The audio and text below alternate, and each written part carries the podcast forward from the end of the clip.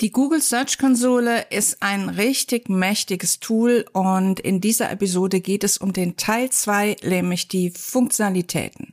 Ich erkläre dir, was du damit alles ablesen kannst und was du tun kannst.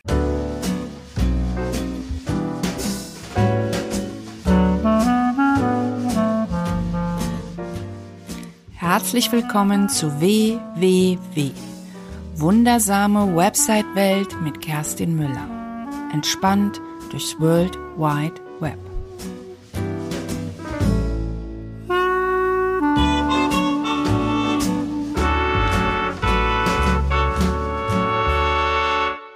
Zur Erinnerung.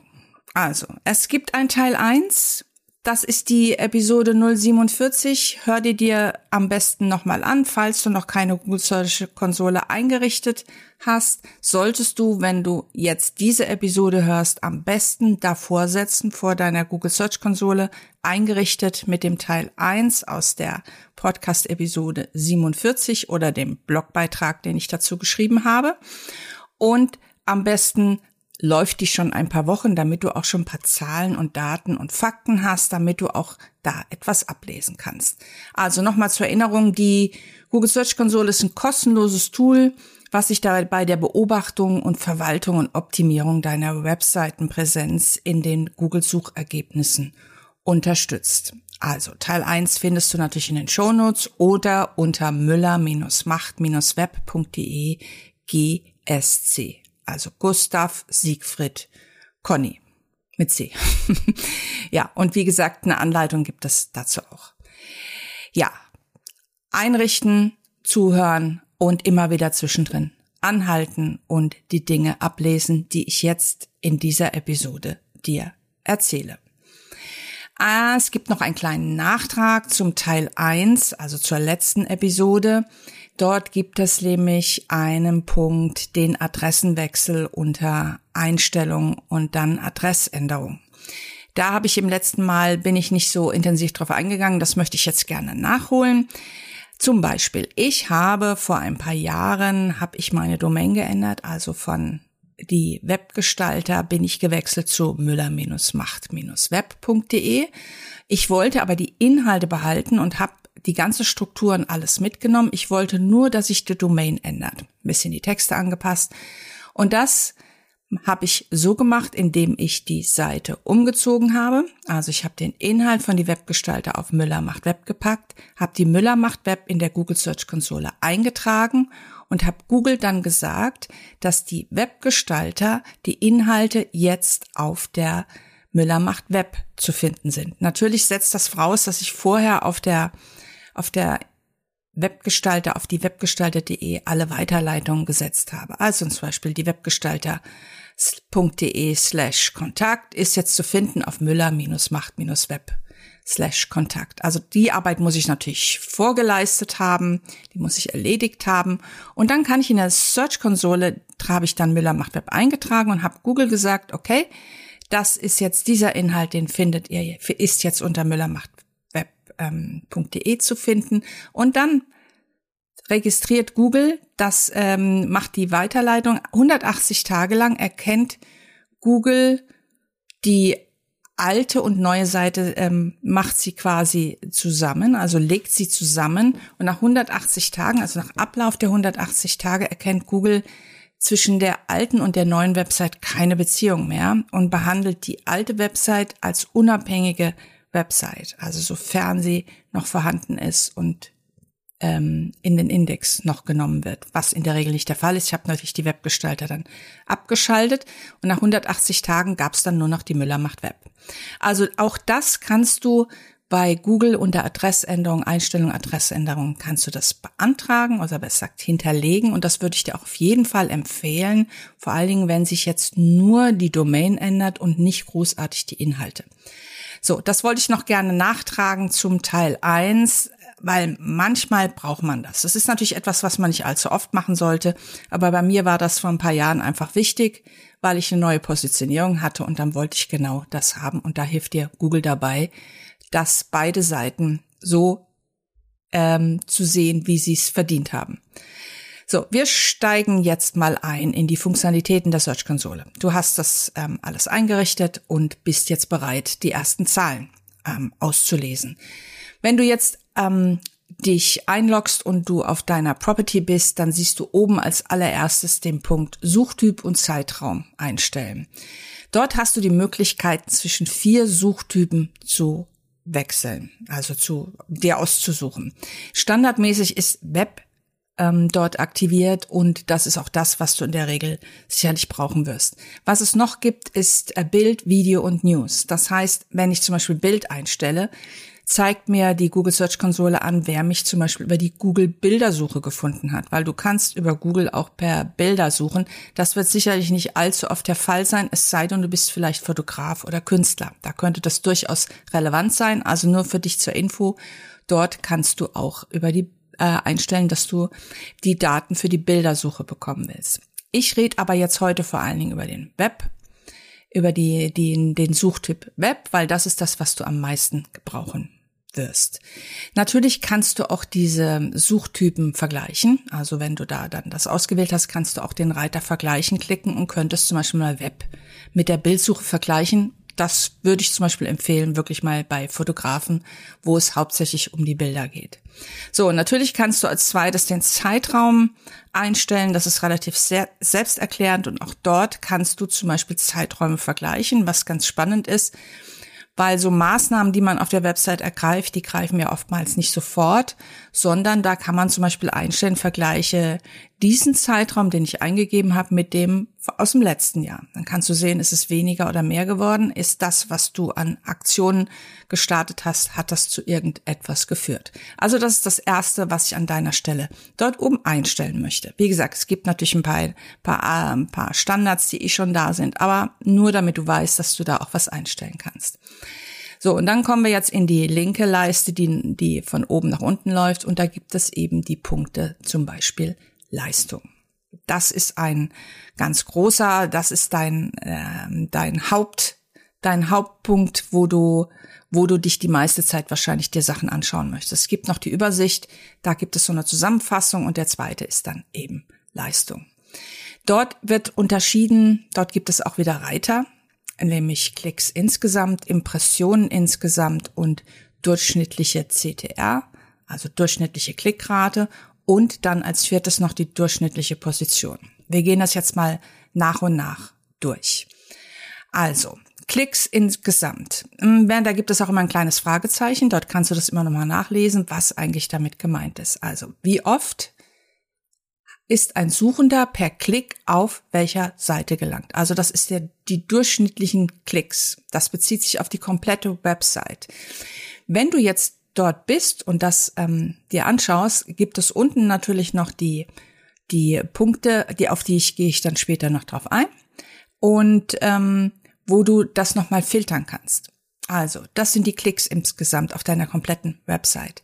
Dann die Impressionen insgesamt. Da gibt immer, gibt's immer ein bisschen Verwirrung. Was ist denn jetzt eigentlich der Unterschied? Also, eine Impression ist, wie oft wurdest du zu einer Suchanfrage angezeigt? Das heißt, tauchst du, wenn jemand ein, ein Suchwort eingibt oder eine Frage oder irgendwas, bist du dort als, bist du dort aufgetaucht? Und wenn du jetzt weiter gehst als nächsten Punkt, das ist die durchschnittliche CTR, also Klickrate. Das ist der Prozentsatz der Impressionen, die zu einem Klick geführt haben. Und der rechnet sich ganz einfach. Das ist einfache Mathematik. Also die, die, ähm, die Klickrate durch geteilt durch die Impression ergibt, nein, also nicht die Klickrate, sondern die Klicks geteilt durch die Impression, das ergibt die Klickrate. Als Beispiel, wenn du fünf Klicks da stehen hast und 100 Impressionen, dann hast du eine Klickrate von fünf Prozent. Das ist, wie gesagt, einfache Mathematik. So errechnet, äh, errechnet sich das. Also es ist alles weniger kompliziert, als man eigentlich dachte. So, dann gibt es noch den vierten Punkt, nämlich die durchschnittliche Position. Und das bedeutet, welche Position deine Website durchschnittlich in den Suchergebnissen hatte. Das wird wahrscheinlich auf die ganze Website bezogen. Ähm, bin ich da so im 20er Bereich. Und wenn du da jetzt aber mal nach unten schaust, wirst du sehen, dass es da für einzelne Seiten durchaus ähm, ganz andere Ergebnisse gibt. Da, wie gesagt, da gehe ich aber auch noch mal genauer darauf ein.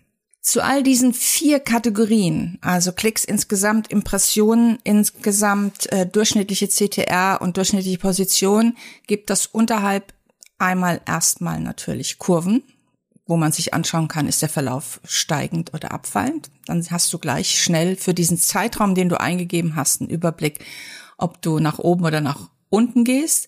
Und darunter gibt es quasi neue Reiter. Dort gibt es Suchanfragen, Seiten, Länder, Geräte, Darstellung in der Suche und Zeiträume. Also an welchem Tag wurde was quasi geklickt oder ist die Impression aufgetaucht. Ich, um das mal zu vereinfachen, ich gebe dir mal ein Beispiel. Also ich bin jetzt mal in meiner Search-Konsole und habe hier unter Suchanfrage, habe ich jetzt mal stehen, mein Name Müller macht Web. Also ich habe da jetzt einen Zeitraum eingegeben und da steht jetzt Klicks 254. Das heißt, 254 Besucher haben dort geklickt mit der Suchanfrage. Die haben gesucht nach Müller macht Web und haben dann geklickt 254 Stück und Impressionen waren es 309. Das heißt, das sind relativ wenig Impressionen, also fast gleich mit den Klicks. Und es liegt natürlich daran, dass Müller macht Web werden natürlich viele nur ganz gezielt suchen und insofern wird auch zu diesem Namen gar wird es nicht so viele Impressionen geben wie zum Beispiel zu dem Begriff WordPress. So und die Klickrate ist in dem Fall relativ hoch, nämlich 82,2 Prozent. Normalerweise liegt die viel viel tiefer und die durchschnittliche Position für diese Suchanfrage die liegt bei eins. Klar, weil Müller macht Web gibt's halt nur einmal und natürlich werde ich als einzige zu diesem Begriff auch gefunden. Insofern sind das alles relativ hohe Zahlen, also eine hohe Klickrate und eine hohe Position.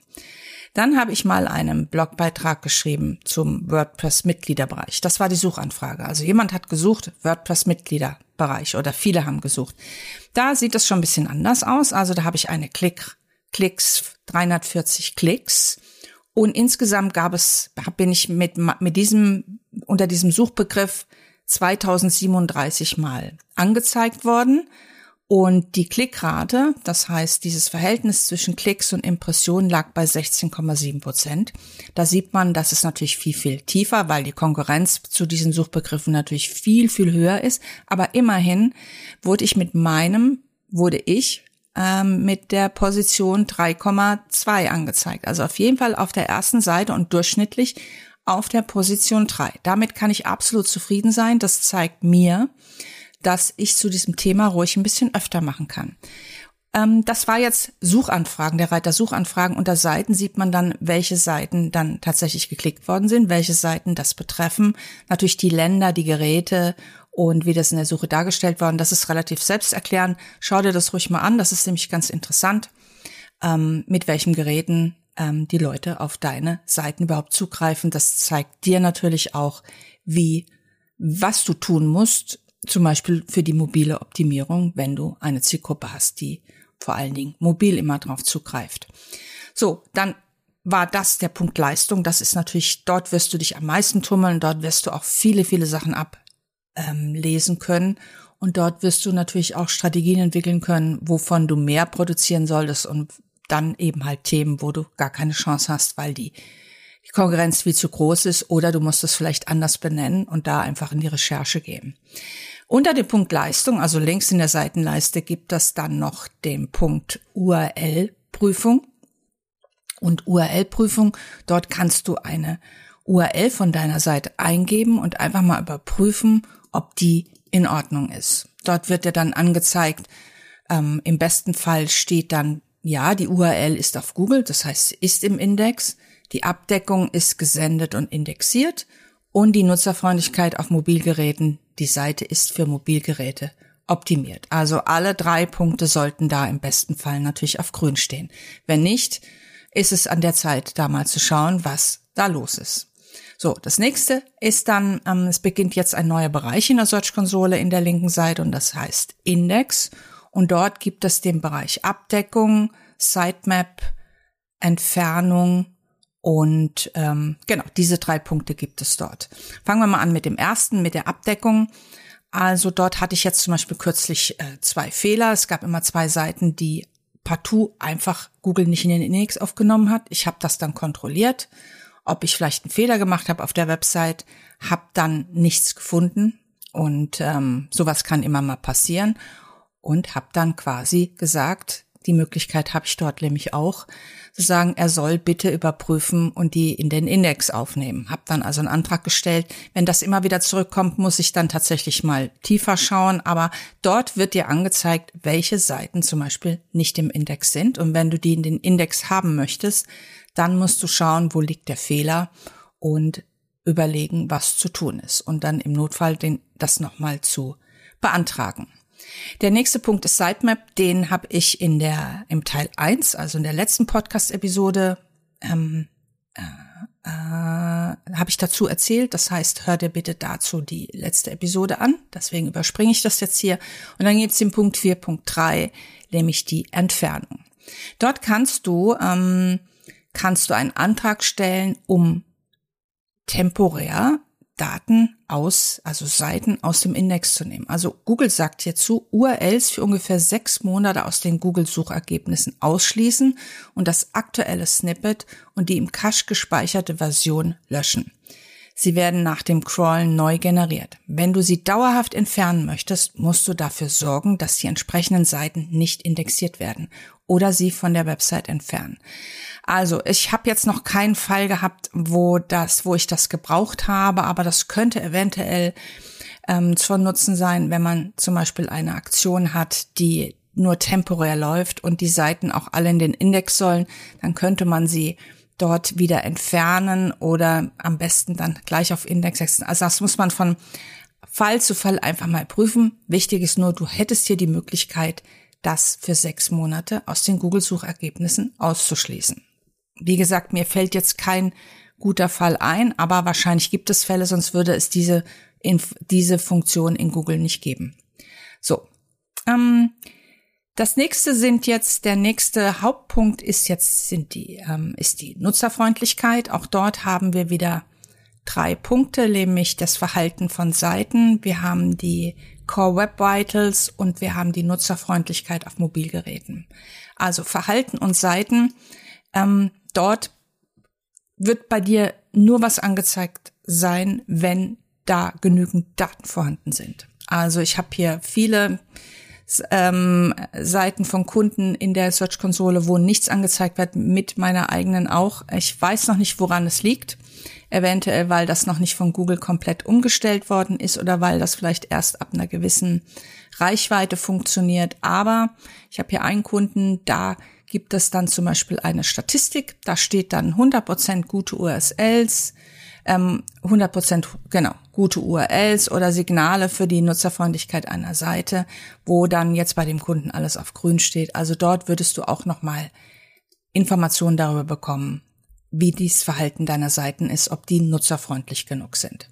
So, ähm, die, ähm, es geht da vor allen Dingen um die Nutzerfreundlichkeit auch von mobilen Seiten und deswegen äh, gibt es hier nochmal die Erklärung, warum eventuell da nichts ansteht. Ich habe dazu eine Erklärung auf einem Blog gefunden. Ähm, warum werden im Core Web Vitals Bericht der Suchkonsole wenig Daten angezeigt? Der Hinweis nicht genügend Daten für diesen Gerätetyp kann zwei Ursachen haben. Entweder wurde die Suchkonsole Property neu erstellt, also wenn sie noch relativ neu ist, dann ist ein wenig Geduld erforderlich, oder es sind nicht genügend Daten vorhanden, denn die Daten für, für den Bericht stammen aus dem Bericht zur Nutzererfahrung in Chrome. Sie spiegeln die tatsächlichen Nutzungsdaten der Website von Nutzern auf der ganzen Welt wider. Also, da kommt vielleicht irgendwas, wenn da nichts drin steht, keine Bange. Vielleicht kommt was, vielleicht aber auch nicht. So. Der nächste Punkt ist, sind die Core Web Vitals. Da gehe ich in dieser Episode nicht darauf ein. Da gibt es eine eigene Episode zu, weil das ist ein so großes Gebiet. Da kann ich wenig zu sagen. Da hole ich mir einen Experten im Interview. Das ist in Planung, also da darfst du dich schon mal drauf freuen. Der nächste Punkt ist die Nutzerfreundlichkeit auf Mobilgeräten. Auch dort lohnt es sich mal reinzuschauen. Da sollten im besten Fall keine Fehler auftauchen. Es gibt, ähm, wenn du zum Beispiel mit einem Page-Builder arbeitest und ich arbeite mit dem Divi, da taucht immer mal wieder tauchen zwei Fehler auf. Anklickbare Elemente liegen zu dicht beieinander oder der Inhalt ist breiter als der Bildschirm. Da muss man einfach mal schauen, worauf sich das bezieht. Und ähm, das beinhaltet oft Seiten, auf denen der, der Nutzer nach oben oder nach unten scrollen muss, um Text und Bilder auf der Seite sehen zu können. Das ist oftmals der Fall. Das geht jetzt sehr tief rein. Das ist eher was für die Programmierer, für die Admins, wenn die, ähm, wenn, wenn absolute Werte in den CSS Code geschrieben worden sind. Da muss man sehr detailliert gucken, warum Google da jetzt meckert. Und bei den anklickbaren Elementen, wenn die zu dicht beieinander liegen, das ist bei Divi ist das oft das Footer-Menü auch weil da einfach nur einfache Links sind. Die müsste man dann eventuell anders gestalten, aber da muss man sehr im Detail gucken, falls es da auf deiner Seite irgendwelche Fehler gibt. Also im besten Fall steht da natürlich null und alles ist gut in der Mobilansicht. Der nächste Bereich sind Verbesserungen. Dort findest du einen Punkt ähm, How-to und Seitlinks-Suchfeld. Auch da gehe ich jetzt hier nicht drauf ein, weil das bezieht sich auf strukturierte Daten. Das ist, wäre nochmal eine ganz eigene Podcast-Episode. Das ist auch nochmal so ein Riesenfeld, was ich jetzt hier in dem Rahmen nicht aufmachen möchte, aber nur so viel. Es geht um strukturierte Daten. Strukturierte Daten zu hinterlegen macht dann Sinn, wenn es um Events, Rezepte und solche Sachen geht, weil das sind die sogenannten Rich Snippets. Wenn du in der Such Suche sind dir die bestimmt schon mal aufgefallen, wo dann noch so Sternchen und noch ein Bild und so andere Informationen zu solchen Dingen aufgerufen werden. Das sind strukturierte Daten, die kann man dort hinterlegen. Und das kann man dann auch in der Search-Konsole gucken und schauen, ob man da was verbessern kann. Der Punkt Seitlinks-Suchfeld, ähm, das war etwas, das habe ich in der Form auch noch nicht ähm, äh, gesehen. Ich habe aber mal recherchiert. Da steht von Google über ein Seitlinks-Suchfeld können Nutzer direkt auf der Suchergebnisseite auf deiner Website oder in deiner App suchen. Das Suchfeld bietet Echtzeitvorschläge und weitere Funktionen an. Also das ist, hört sich, finde ich, ganz spannend an. Das heißt, ich muss auf meiner Webseite stellt Google ein Code zur Verfügung, ein Code-Snippet, das muss ich auf meiner Website einfügen. Und dann ist es wohl so, dass meine Besucher, wenn die bei mir landen, dann über die Google-Suche tatsächlich auf meiner Website suchen können. Also muss man mal sehen, ist natürlich wieder datenschutzmäßig, muss man wieder klären, ob das überhaupt in Deutschland möglich ist, weil natürlich dann Daten an Google äh, übertragen werden. Aber nur so viel, was sich hinter diesen Verbesserungen verbirgt, ähm, wie gesagt, wenn du jetzt Rezepte oder Events erstellst, lohnt es sich auf jeden Fall, sich mit strukturierten Daten auseinanderzusetzen. Dann gibt es den Punkt ähm, Sicherheit und manuelle Maßnahmen. Manuelle Maßnahmen siehst du, ähm, ob deine Property manuelle Maßnahmen umfasst, durch die verhindert wird, dass sie an der Google-Suche dass sie in der Google-Suche erscheint. Also wenn da irgendwas auftaucht, einfach mal gucken, was Google da sagt. Und äh, dann muss das ähm, ja, vermieden werden, beseitigt werden. Diese ganzen Sachen, diese Fehler, die dann auftauchen, wenn du da jetzt nicht gerade Admin bist oder nur Bediener deiner Website, dann wirst du damit wahrscheinlich überfordert sein. Aber um das abzulesen, zumindest kannst du dann sagen, hier brauche ich jemanden, der mir dabei hilft. Und dafür ist es gut, dass du weißt, was in der Google Search Konsole da so im Hintergrund passiert. Dann gibt es noch den Bereich äh, Sicherheitsprobleme. Also da geht es natürlich darum, ja, habe ich ein SSL-Zertifikat, ist irgendwelche Schadstoffsoftware auf meiner Seite. All das würde dort dann auch auftauchen, wenn Google da was merken würde. Es gibt da noch einen weiteren Bereich, nämlich die vorherigen Tools und Berichte. Dort finde ich auch noch ein ganz spannendes, das ist die Links. Nämlich dort kann man anschauen, welche externen Links auf deine Seite ähm, verlinken. Also zum Beispiel, wenn du dich mit jemandem vernetzt hast. Ähm, ich bin zum Beispiel auf ein paar Coaches Seite und habe da mal ähm, Blogbeiträge geschrieben. Dann bin ich als Gastautorin da. Diese Links tauchen dann da natürlich auf. Dann gibt's die internen Links, also wie, wie wie du dich innerhalb deiner Website verlinkerst, was für Google natürlich ein großes Ranking, ein großer Ranking-Faktor ist. Das heißt, interne Links sind Teil deiner Suchmaschinenoptimierungsstrategie, also verleite dem Besucher immer noch, gib ihm immer noch mehr, als er als er vielleicht äh, ähm, vorher erwartet hat. Das heißt, nach dem Motto, du bist jetzt hier und das könnte dich vielleicht auch noch interessieren. Dann gibt's die top verweisenden Links, das ist auch relativ ähm, selbst erklären. Und dann gibt's noch den Punkt Top verweisender Text. Das bezieht sich quasi auf die, auf den Linktext. Weil auch dort kannst du gutes SEO betreiben und ich muss gestehen, dass ich das auch immer sehr vernachlässige. Aber wenn man sich hier diese Ansicht anschaut, würde sich das lohnen, durchaus da einen Schwerpunkt auch mal drauf zu setzen und aussagekräftige Linktexte zu erstellen. Also, ja, die Einstellungen, äh, dort finden vorige Tools und Berichte, die Einstellungen, die findest du alles dazu im Teil 1, also in der letzten Episode.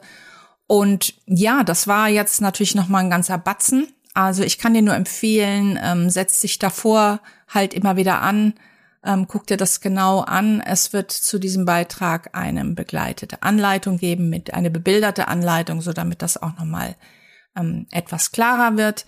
Du findest das, findest das dann alles, sowohl Teil 1, Teil 2 und später auch das Interview oder was ich sonst noch zur Search-Konsole mache, ähm, unter müller-macht-web.de GSC, also slash GSC. Ähm, und hör dir auf jeden Fall, wenn du noch nichts eingerichtet hast, vielleicht hörst du dir doch nochmal Teil 1 an, vielleicht gibt's noch was, was du noch einrichten kannst. Und natürlich wenn du noch nie mit WordPress gearbeitet hast, habe ich natürlich noch einen gratis WordPress-Kurs für dich. Den findest du unter wordpress-kochstudio.de. Ich wünsche dir jetzt ganz viel Spaß beim Auswerten der Statistiken in der Google Search Konsole. Es lohnt sich wirklich, sich das anzuschauen. Und bis bald, deine Kerstin.